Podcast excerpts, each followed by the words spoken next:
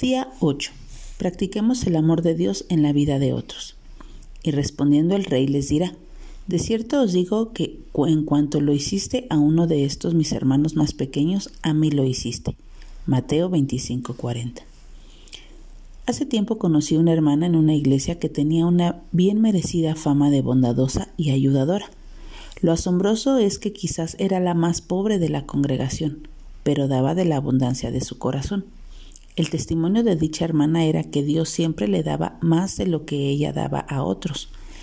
Afirmaba que Dios la amaba mucho y que tenía que compartir lo que recibía del Señor. El amor de Dios es inmesurable, imposible de agotar, y sus hijos somos objetos constantes y reales de ese amor que es nuestra mayor riqueza.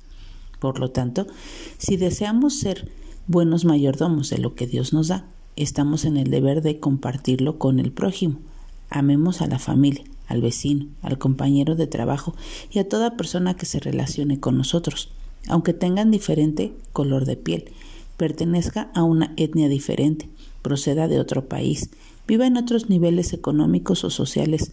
Todos debemos ser objetos del amor de Dios, reflejado en nosotros.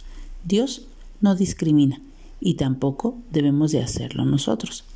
Debemos derramar su amor sobre otros al igual que Él nos amó y mandó a su Hijo a morir en la cruz por amor a nosotros. Hay más bendiciones en ayudar que en ser ayudado.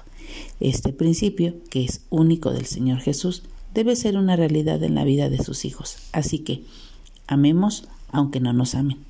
Demos sin esperar recibir. Sirvamos aunque no nos sirvan.